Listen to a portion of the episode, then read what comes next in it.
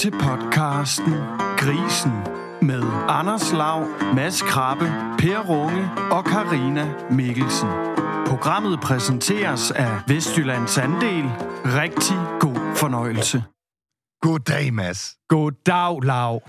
Grisen. Så er det blevet tid igen, og denne gang til episode 43, mine damer og herrer. Ulala. Ja, ja, og inden vi kommer for godt i gang, så skal vi jo lige kigge lidt tilbage på sidste uge, hvor vi jo havde fint besøg herinde. Må man sige. Ingen mindre end Asger Krogsgaard kiggede jo forbi, og øh, det vi to snakker om, det var jo, hvordan det gik for de danske svineslagterier lige i øjeblikket. Man kan sige, at øh, tingenes tilstand er en smule påvirket af det, der sker rundt omkring i verden. Der er både lidt krig her, lidt krig der, så er der lidt inflation, og så er der jo en kæmpe stor efterspørgsel på de danske smågrise ude i verden, kunne vi høre. Så øh, det var altså det, det handlede om i sidste uge. Nu vil jeg introducere for dagens tema. Vi har Karina i studiet. Velkommen til, Karina. Oh, jo tak. Fornøjelse at have besøg af dig, og vi har et spændende program forude. Vi har delt det op i et par kapitler, kan man vist roligt tillade sig at sige. Men det skal handle om råmælk. Ja, Raw milk! raw milk, my ladies and gentlemen. Ja, Ja, og med den intro, så øh, fortæller jeg lige kort, hvorfor vi deler det op. Først og fremmest, så snakker vi lige kort om dine oplevelser ude i praksis. Hvad ser du derude? Hvor gode er folk til at sørge for at få de her smågrise til at suge noget råmælk de første timer af deres levetid? Dernæst, så snakker vi først lidt omkring sådan forberedelserne til faring. Hvad kan man gøre for at optimere råmælken i, i øh, zonen inden faring? Så snakker vi lidt om under faring. Hvad gør man med de her grise, der er kommet ud? Hvordan optimerer man indtaget råmælk? Og så helt til sidst, så vender vi lidt omkring sådan de efterfølgende, hvad kan man sige, Mads? De efterfølgende dage, hmm, timer. Mm, jeg tænker, vi bliver klogere. Lad os padle videre. ja, ja, ja, ja. Men jeg synes, den der før, under, efter, den kan noget. Den lød i hvert fald godt, da vi sad derinde og planlagde det. Så Karina, først og fremmest, så skal vi lige opdatere os lidt på, hvad oplever du ude i praksis? Jeg oplever, at folk de, øh, ikke har fokus på den råmælk. Okay? De, de mener selv, de har fokus på den. Mm. Og det er der selvfølgelig også nogen, der har. Det er slet ikke det. Men der er bare for mange, der falder igennem, fordi vi netop får så mange levende fødte. Og derfor så har folk lidt svært ved at lige overskue, øh, hvad de skal gøre med alle de grise selvfølgelig, og øh, de er bange for, at der sker noget med dem, så de er nødt til at flytte dem. Og det er altså inden, at de har fået råmælk nok.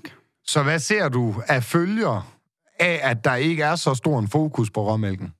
Jamen, det er jo følgesvend, det er jo diarré, øh, utrivelig gris, øh, gris, der falder fra, gris, der bliver sådan noget forhudlet noget, nemmere til at få streptokokinfektion, dårlige ben. Altså, der ligger rigtig mange ting i det der, som er overset. Noget, man oftest heller ikke rigtig kan måle. Men jeg kan jo bare se de besætninger, selvom de får 20 levende født, hvor de har totalt styr på det. Og selvom de har sygdomme i besætningen, så har de bare ikke de samme problemer. Så hvis vi lige skal lave en øh, ja, grisens videnskabelige undersøgelse her.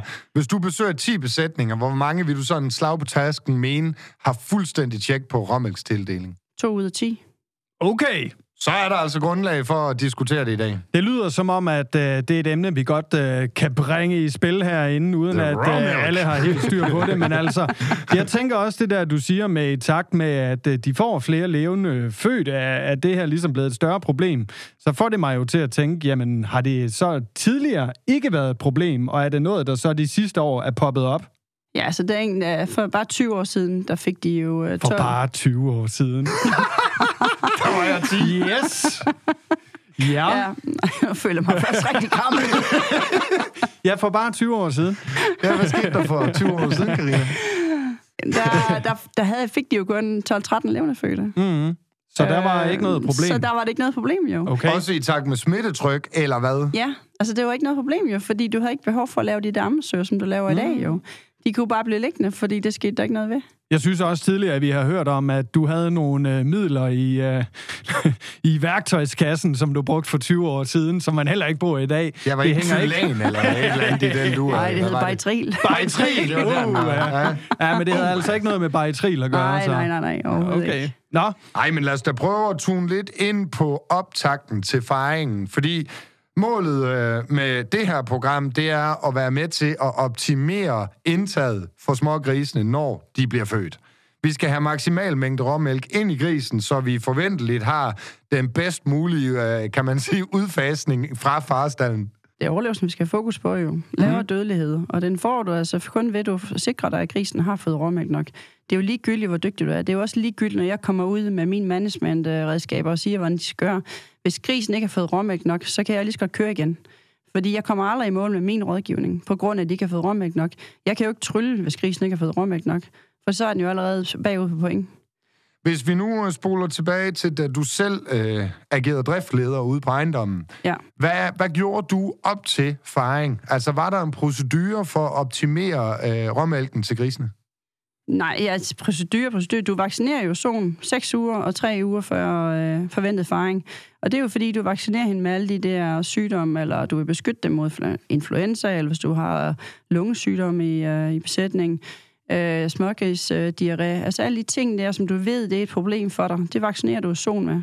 Seks uger før, så vækker du hendes immunforsvar. Hun danner nogle antistoffer imod øh, de sygdomme der. Og det ligger i hendes råmælk, når hun begynder at fare. Så gør du det tre uger før igen for at booste hende. Så når hun farer, så har hun alle de antistoffer imod de forskellige sygdomme, du har i besætningen. Også specielt diarréen. Og når grisen så øh, ligger der og født, så får den jo spist masser af dejligt det der råmælk der, og så bliver den dækket med antistoffer imod alle de ting, som vil møde den på dens øh, verden ud igennem øh, farstallen. Hvis vi ikke sørger for, at de får råmælk nok, så har vi jo de der skravlgris, der kommer, og vi har, det ligger ulmer hele tiden. Vi kan ikke sætte fingre på, hvad fanden er det, der går galt her? Er det, fordi vi har nogle medarbejdere, som ikke helt forstår, hvordan management er? Og så er det måske bare råmælken, der ligger og et problem. Men det her, det er jo så inden selve fejringen, ja. den foregår. Ja. Der er altså noget vaccinering. Jeg kommer lige til at tænke på sådan noget som stress øh, ved zon under fejring op til fejring. Altså det her med at flytte dem rundt øh, i besætningen. Jamen, det... det kunne i hvert fald godt foregå over ved kvædet, at man lige flytter den over i kælvingsafdelingen. Der møder den lige et par nye øh, ja, kollegaer nej. i stallen. Ja, men sådan er det ikke helt med svinebranchen. Mm. De går jo i den samme sti øh, sammen, og det gør de jo alle de der, den lange tid, de går og drak de. Der går de sammen øh, i, i en etableret gruppe. Og så bliver de vaccineret der. Og så en uge før forventet faring, så bliver du rykket ind i farstallen. Og der kommer de ind i en øh, dejlig nyvasket, øh, tør farstal en uge før. Der er halm, der er ro på, og de har jo hver sin sti. Det er, er det drømmescenariet, du nævner her, eller er det noget, du ople- oplever derude? Det er sådan, det burde være. Mm. Okay. Mm.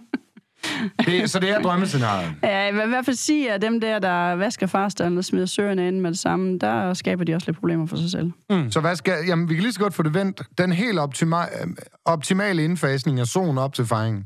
Jamen, det er jo en nyvasket stald, som står og tørt ud øh, i et døgn, halvanden døgn, inden du sætter en so ind, så det, altså, alt er tørt derinde. Øh, det ser man også, at hvis du sætter søer ind, øh, du får simpelthen lidt bagud med at sætte søer ind, det kan man jo godt risikere, at der er sket et eller andet, øh, som ikke er så godt i produktionen. Mm. Og så er de måske far øh, en til to dage efter, de er kommet ind. Så har du altså også nemmere ved at få gris, der har diarré, fordi de kommer ind i en våd stald, og det er bare ikke øh, godt. Selvom grisen stadigvæk er inde i morens mave, så sker der bare et eller andet, som ikke er så godt. Okay. Det var egentlig meget interessant. Så det der udtørring, det er, det er også øh, undervurderet, men det, det er en anden snak. I forhold til det med vaccinen, så øh, har jeg jo øh, her de sidste par år øh, gået lidt mere til vaccine, end jeg ellers har gjort øh, på grund af corona. Dagen efter sådan et øh, skud corona der, øh, selvom det var Pfizer-vaccinen, jeg fik, og det var jo den, man ikke blev syg af. Men øh, der kunne jeg altså godt øh, få det lidt ringe alligevel. Og øh, jeg kan huske, i Malkekvæg har vi også tidligere snakket om sådan noget med at give vacciner og stress og ting og sager.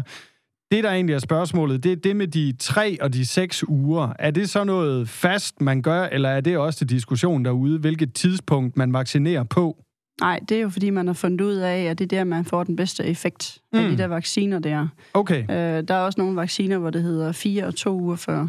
Men, men øh, hovedsageligt så er det, er det 6 og 3 uger før, og det er jo noget, altså dyrelæger har forsket i. Mm-hmm. Så, øh, så det er sådan sort på evidens bagved der. Ja, ja. så det, øh, det er dyrelærerne. Okay, så det, jamen det er bare fordi, at jeg, øh, min erfaring er jo, at lige pludselig, så kommer der måske en fjerde vaccine, og så finder man ud af, at det ikke lige var nok, og, og frem og tilbage, det kunne godt være, at der var et eller andet, eller der kunne være, altså selvfølgelig så påvirker man jo immunforsvaret, når man giver noget sygdom og så videre der, så det, ja. der skal selvfølgelig være en periode til at komme ovenpå igen. Ja. Jeg tænker, vi øh, retter fokus mod faring. Ja. Hvad, ja, hvor starter vi, Karina? Hvis vi nu, øh, dengang du var driftleder, hvor mange, hvor mange blev der gennemsnitligt født i sådan en fejringsproces uh, hos jer? Ja, men vi havde 18, 18, 18 til 18,5 levende fødte. Okay, så det er lige godt mere end for 10 år, øh, 20 år siden, som du er Ja, ja, ja. Nu er det jo ikke så mange år siden, at jeg stoppet. Hvornår var det, du holdt der? Det var i 2018. Det var i 2018. Og der ligger I med et gennemsnit på mellem 18 og 18,5. Ja. Godt. Hvordan var proceduren der? Hvad var vigtigt for dig? At de blev liggende ved deres egen mor op til 24 timer. Altså, jeg skrev starttidspunktet op for nogen, der begynder at fare.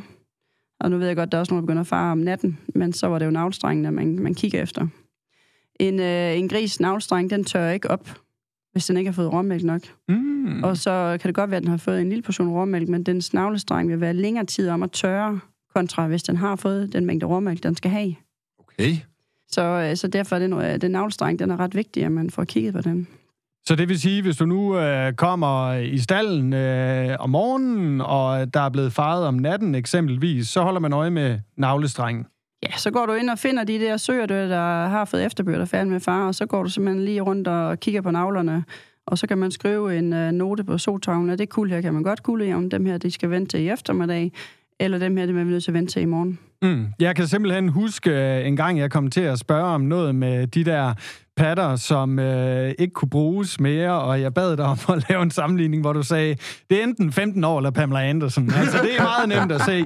Er det det samme med de her navlestrenge? Altså, er det også bare sådan, gå ud, den er gal, den er ikke gal? Ja, altså jeg plejer at sige til det der øh, praktikanter, som ikke helt forstår mit budskab, så Og siger så kigger han, du på øh, mig. når I klipper navlstrengen, så skal det sige klak. Okay, Ja, hvis det ikke siger klak, så er det fordi, der, den ikke har fået råmælk nok. Okay, okay. mega interessant. Sådan en mm. Kims tips, man lige... Ja, noget den stil. Helt sprød. Hvis det lyder som øh, flæskesvær, så har den fået for meget. Sådan for tør. ja, så den sgu for meget tør. råmælk. Så har den været i ovnen. Nej, men det, vi skal måske lige spole lidt frem, fordi den her tørre navlestreng, den kommer ikke af sig selv. Det kræver jo altså, at der kommer en masse råmælk ind i grisen. Ja, Hvordan får vi mest muligt råmælk ind i alle grisene, også selvom der bliver født for mange per so? grisen skal have cirka 200 ml Mm. råmælk, for at få dækket rigtig godt ind med antistoffer. Der er tit, det jeg ser, når jeg kommer ud, så når solen ligger fare, så øh, når personalet går forbi, så lægger de dem op i hulen, op til varmen. Og ideen er fantastisk. Der er slet ikke noget forkert i det. Hvad er det, man vil have ud af at gøre det? Man vil ikke have, at grisen bliver kold. Og så vil man gerne lægge den op i en varme, fordi så får den varme, og så mener man, at så har den styrke til at gå ud. Men det, det har faktisk tit en ofte en negativ effekt, ved man lægger den op i hulen. Mm. Fordi så ligger den godt og bliver varmt op, men den er snot forvirret, fordi den har ikke fået råmælk endnu. Og så er den længere tid om at komme ud, selvom den er stor og stærk, altså født stor og stærk, så er den længere tid om at komme ud og få den råmælk. Lige snart den får råmælk i kroppen, så får den automatisk varme i hele kroppen. Så, så det der med at smide dem op i hulen der, så er det faktisk bedre at smide dem til... Altså smide dem... Øh, så. Lægge dem forsigtigt. Lægge dem forsigtigt op i hulen. Vi forstår, hvad du Kast mener. dem over. så er det bedre at lægge dem op til yvert. Mm. Så de får råmælk i maven øh, lynhurtigt, og så får de den der automatisk naturlige kropsvarme. Og så får de styrke med det samme. Så, så jeg har aldrig nogensinde selv lagt dem op i hulen. Nej, jeg har gået forbi, når de har faret og løbet, så jeg kan se, at de ligger bagved. Så tager jeg lige forsigtigt fat i navstrengen, helt op ved solen og trækker forsigtigt ud. Lægger dem op til yvert, så de får råmælk med det samme. En so kan godt fare ekstremt hurtigt. Men så har jeg altid lige brugt lidt strøelse og lige stille og roligt uh, drysset hen over dem, så de tørrer hurtigere. Så, så, Altså på selve grisene? Ja. Nå. De ligger jo og gnider op af hinanden. Og så vil du lige tage en uh, skovfuld og lige drysser stille og roligt hen over dem, så, så tørrer de meget hurtigere. Så, uh, så de skal have noget råmælk uh, hurtigst muligt, når de kommer ud. Så lad være med at lægge dem op i øh, varmehjørnet under varmelampen, men få dem hen til yveret med det samme, hvis Ja. de altså ligger nede bag ved, Ja. øh, ved mor gris. Ja. Godt. Er der flere tips, vi skal være opmærksomme på i fejringsregi? De farer jo tit nogle store kul. Og øh, hvis man tænker, at øh, det her, det er bare, der ligger allerede 25 grise eller sådan noget, så gå ind og start en splitmærkning. Hvis man er en besætning, som har ekstremt mange levende født, der er jo nogen, der har 20-21 øh, i snit, Mm. så gå ind og mærke øh, for eksempel øh, de syv første, der er født op med en øh, fed blå streg. Så ved man, at de her blå her, de er jo født først. Og så kan man godt starte sin splitmælkning øh, efter 6 timer. Så kan man godt tage og smide de, øh, de 10 eller de 8 største væk op i hulen, som er mærket blå. Og så kan man give de andre en chance. Hvor, hvor, hvor mange timer efter må du først begynde? Ja, men 6 timer. så kan du godt, det er jo ikke ret lang tid, du gør det. Det er jo en halv time, tre kvarter, så åbner du op igen, så giver du lige de andre en, en chance i den tid. Men under ingen omstændigheder før de 6 timer, det er det, nej, jeg nej, nej, efter. fordi ja. at, at, altså, på 6 timer det er også sjældent, at hun har fart 25 gris på 6 timer. Okay. Der er selvfølgelig nogen, der gør det. Det er slet ikke det. Men, men øh, stort set så er en så, der føder de store kul, hun er ikke, øh, hun er ikke færdig på 6 timer. Der går måske mere 7 timer, 8 timer. Yes. Mm. Men Det er det meget de forskelligt. førstfødte, men kun de største af dem, eller gælder det også den, hvis der er en af de førstfødte, der er lidt mindre, skal den så blive? Nej, bare dem, der er først født. Okay. Dem mærker man op, fordi de har jo haft hele yvert, at de bare har kunne pat på. Så de har fået råmælk nok. Og så kan man jo så øh, spære dem af på den måde, så man lige giver de andre øh, en nemmere chance. Men altså normalt, der vil jeg sige, øh, jeg har aldrig rigtig praktiseret det selv, fordi råmælken den løber jo. Og det er jo ikke fordi alle 25 gris, de bare ligger og, og patter og gør ved. De falder jo i søvn, nogle af dem, og så er der nogle andre, der begynder at, at sutte videre det, og så falder de andre i søvn. Så altså, man skal ikke være så, så bekymret for det. Men det der, du siger med, at mælken den løber, altså kan man ligesom risikere, at det kommer til at gå til spilde på en eller anden måde, hvis de nu, teorien alle sammen, er faldet i søvn? De dyrbare dråber. ja. Altså, det er jo ikke sådan, at det løber ud på gulvet, og så ligger der 10 liter mælk ud på gulvet. Det er jo ikke sådan, vi snakker om. Altså, mælken, altså kirtlen er fyldt op med mælk hele tiden. Mm. Så den venter jo bare på, at grisen, den sutter det i sig. Okay. Øh, der er nogle enkle søer, hvor det løber ned ad maven på dem, men det er lige i opstarten af faringen. Og når man har de søer, så kan man jo lige gå hen og mælke lidt råmælk ud, fordi hvis nu man i tilfælde har nogle griser, som er født, når man kommer om morgenen, der er lidt svage, så er den der råmælk fra de andre søer, den er altså den er guld værd. Og det er faktisk, øh, jeg synes, det er ekstremt, øh, så hurtigt de faktisk reagerer på den. Altså simpelthen en lille udmærkning, og så nu en vis andel milliliter i, Ja. i lille gris. Hvis du kan få 20 ml, 30 ml i dem, så vil du se bare i løbet af en halv time, hvordan den kan begynde at rejse sig op. Så kommer jeg til at tænke på, i den her verden, altså i den her grisebranche, vi, vi går jo efter at producere flest mulige, størst mulige, altså, altså mindst muligt ind i grisen, og mest muligt ind på øh, bankkontoen bagefter, når, når vi når slagt. Er der ikke en eller anden grænse for, hvornår man prioriterer hvad? Fordi jeg får bare sådan en følelse af, hvis man i farstallen er nødt til øh, dagligt ind lige og pusse nusse lidt med minigris herover og lidt over til den her. Hov, nu er der en, der har far i nat. Der er lige en enkelt våd navlestang. Den skal vi også lige give en lille sutflask. Altså sådan i sådan en stor produktion, er der kapacitet til at køre med den her, ja, måske det, lille form for nusseri? Mm. Nej, det er, det er der jo ikke, men, men du er nødt til det jo. Mm. Altså, ellers så sejler det jo. Og det er jo, og det er jo derfor tit, når jeg kommer ud, så siger landmand, nu skal du ikke gøre det for kompliceret, kompliceret Karina. Nej, det skal jeg nok prøve at lade være med. Men med 20 levende fødte, så er det fandme svært ikke at gøre det kompliceret på nogen punkter. Ja, ja, fordi vi skal altid have det svageste led med. ja, Men det er her, jeg tænker, produktionsmæssigt, skal man så måske lukke øjnene for det allersvageste led? Nej, men nogle gange så kan det jo godt være en gris, som for eksempel en medarbejder har lagt op i hulen, mm. i, i en god mening, som bare ikke har fået råmælk nok, fordi den, er, altså, den har fået langsomt, har den fået varmen i kroppen, og så er den lidt... Øh, den ene er faktisk, når det er halvfuld. så kan den godt blive sådan lidt snot forvirret, og kan ikke rigtig finde rundt i det, og så ligger den så måske nede i hjørnet af stien, fordi den kan faktisk ikke finde ud af, hvor den er henne. Ja. Så ligger den og bliver kold, selvom den måske vejer 1,2 kilo. Okay. De grise der kan du godt få op at stå, hvis der er, at du får på, øh, malket noget råmælk ud, og får noget mælk i den. Og ellers så kan du prøve, når du har gjort det, så sætte den over til en sol, der vil far, for eksempel. Så, så kan du altså godt få dem til at overleve. Men det kræver selvfølgelig, at du får taget hånd om dem, så det er jo ikke kun de små, svage grise, der vejer 5-600 gram. Det kan også godt være, de er lidt større, fordi de ligger bare i hjørnerne, og så forstår de ingenting, og derfor få dem nu båret op til det yver. Få dem nu hjulpet, hvor, hvor patten er henne. Altså, det, det er meget nemt det andet, det er bare at lægge dem op i hulen, fordi tanken er god, og der er slet ikke noget forkert i det. Men hvis man gerne vil have en større overlevelse, så skal den altså have noget råmælk i maven så hurtigt som muligt, så den får automatisk den naturlige varme i kroppen. Henvendt den her erfaring og de store kul, der har jeg ladt mig høre, at flere besætninger praktiserer kuldudjævning efter en, ja, måske 6-8 timer. Er det noget, du er med på? Nej, absolut ikke.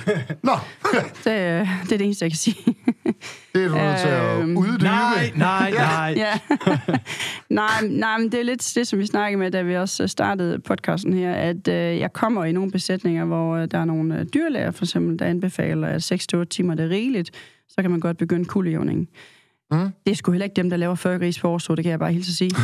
Okay. Det, øh, det er jeg ked af. Sådan er det bare. Hvad er det, der går galt her?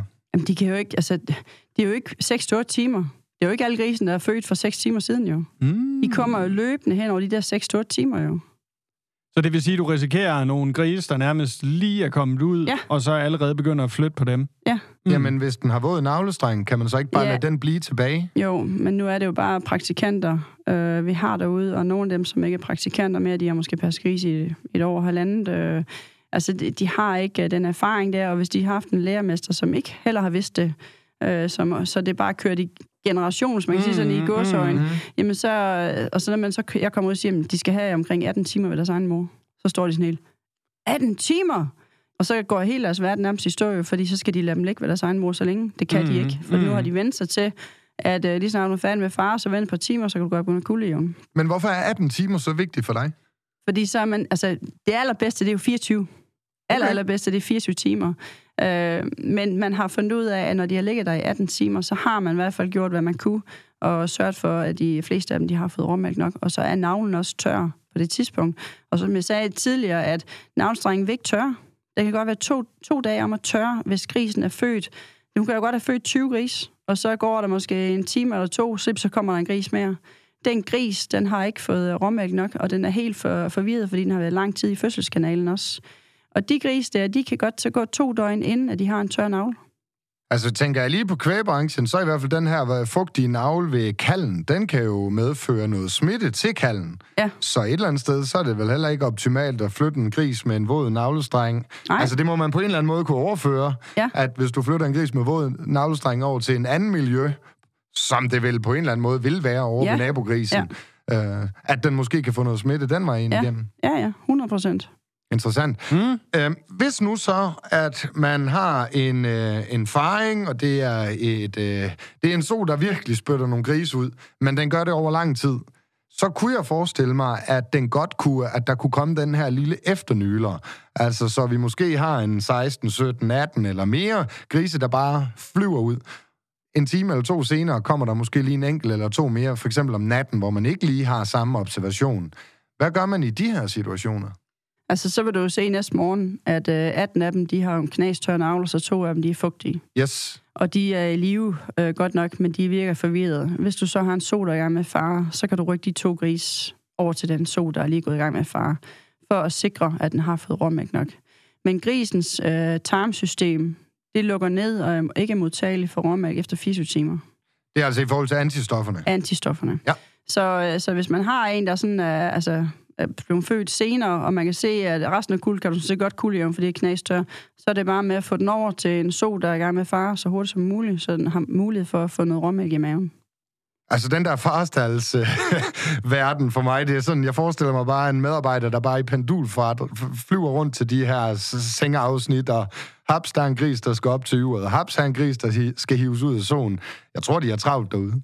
Karina, hvis nu øh, man så har en so, der er færdig til middag, og der er født 25 øh, gris, hvad vil du så gøre? Jamen, øh, de sidste ankommende, det er måske de sidste øh, 8-10 stykker. De er jo stadigvæk for unge til at blive flyttet. Mm. Så, så jeg vil sådan set bare gå ind, og så vil jeg lukke alle grisene i hulen.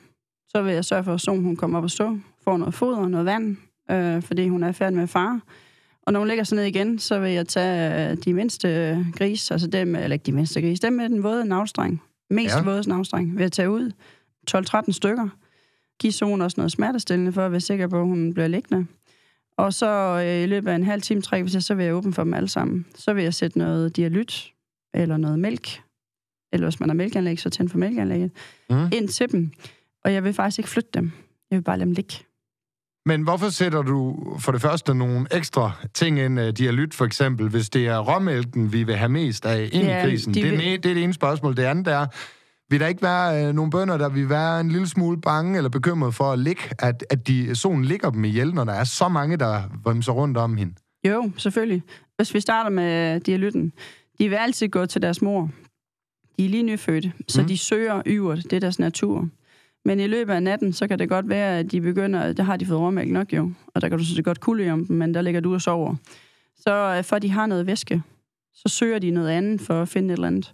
Og så har de det til næste dag. Det andet der med, at du er bange for at lade dem ligge. Jeg kigger jo mere på det. Den ene ihjellagte gris, det er, det måske koster kontra alt det arbejde, der medfølger, hvis de ikke får råmælk nok med brug af medicin, opsamlingskuld. Øh, færre digevensdage per gris, for det skal også flere amsøger på grund af opsamlingskuld, for der er for mange, der falder bagud. Ledbetændelse, aflivning af gris, fordi de bliver utrivelige. Hvad er det, man gerne vil have? Ja, så det du egentlig siger der, det er, at dit fokus, det ligger for de der 13-15 øh, virkelig, ja, som du plejer at sige, marcipangris ud af farstallen. Ja. Jeg vil hellere, jeg vil hellere lade den ene gris, der går til spil, den der bliver lagt ihjel, for at forsikre mig, at de har fået råmælk nok. Jeg bliver taberen i det spil her, hvis de kan få råmælk nok. Så det er ligegyldigt, hvad jeg gør. Det er ligegyldigt, hvor, hvor dygtig uh, uh, Maria hun er, som render ind i den farstal der. Hvis hun ikke sørger for, at de får råmælk nok, så, får, Ja, altså- så, så kommer du aldrig ned på 10% død, eller under 10% død, og 42 gris på årså. Det gør du bare ikke. Så må du bare acceptere, at du er nødt til at ligge på landsgennemsnittet. Og det er jo 15 procent og 34 gris på årså. Jamen altså, Karina, hvis man så ikke kan se sig selv tilfreds med at ligge på landsgennemsnit og med det, du lige nævner her, hvordan bliver man så en del af eliten? Ja, det er jo et godt spørgsmål. Ej, det handler vel lidt om det, vi har talt om i ja, dag. selvfølgelig gør det. Selvfølgelig gør det det. Styr på din vaccination og styr på din sygdomme i stallen. Forlang noget din dyrlæger øh, for det første. Vær sikker på, at du har styr på det. Mm. Når alle styr på det, og du har vaccineret ordentligt, du har et ordentligt vaccinationsprogram, mm. så har du også en super god råmælk, som beskytter din gris. Vær sikker på, at den gris den har fået 18 timer ved sin egen mor og fået råmælk nok. Lad være med at lægge grisen op i hulen, men hjælp dem til yvert i stedet for op i hulen. Sørg for, at de er, der er tørt og dejligt øh, på gulvet, hvor de ligger, de nyfødte. Og så til allersidst, så vil jeg sådan set da sige, at hvis øh, solen hun er ved at være færdig med far, og øh, hun er begyndt at få efterbørt, så op i hulen med grisene. Op med hende, sørg for, at hun får noget væske og noget foder, giv hende lidt smertestillende, læg hende, hun ligger ned igen, start noget splitmærke, inden du går hjem, åbn op, giv dem noget dialyt, og så bare lad dem ligge. Og hvis du vil høre mere, så må I selvfølgelig ringe jo. Så kom den. Selvfølgelig, så kom den. Det er Fantastisk. sjovt. øh, Der er lige et øh, ord, der falder ind i mit hoved nu øh, fra sidste uge. Ja. Fidusflytteri, mine damer og herrer. Er, vi, er det fidusflytteri-segmentet? Det kan man jo overveje. Jeg tænker i hvert fald, Karina har... Øh, Der er nogle gode fiduser. ja, hun har leveret en masse gode fiduser mm-hmm. i dagens udgave af Grisen. Og tak for hjælpen, Karina. Vi ses snart igen. Men jeg må også afsløre, at vi nærmer os med hastige skridt de sidste programmer for denne sæson. Mm-hmm.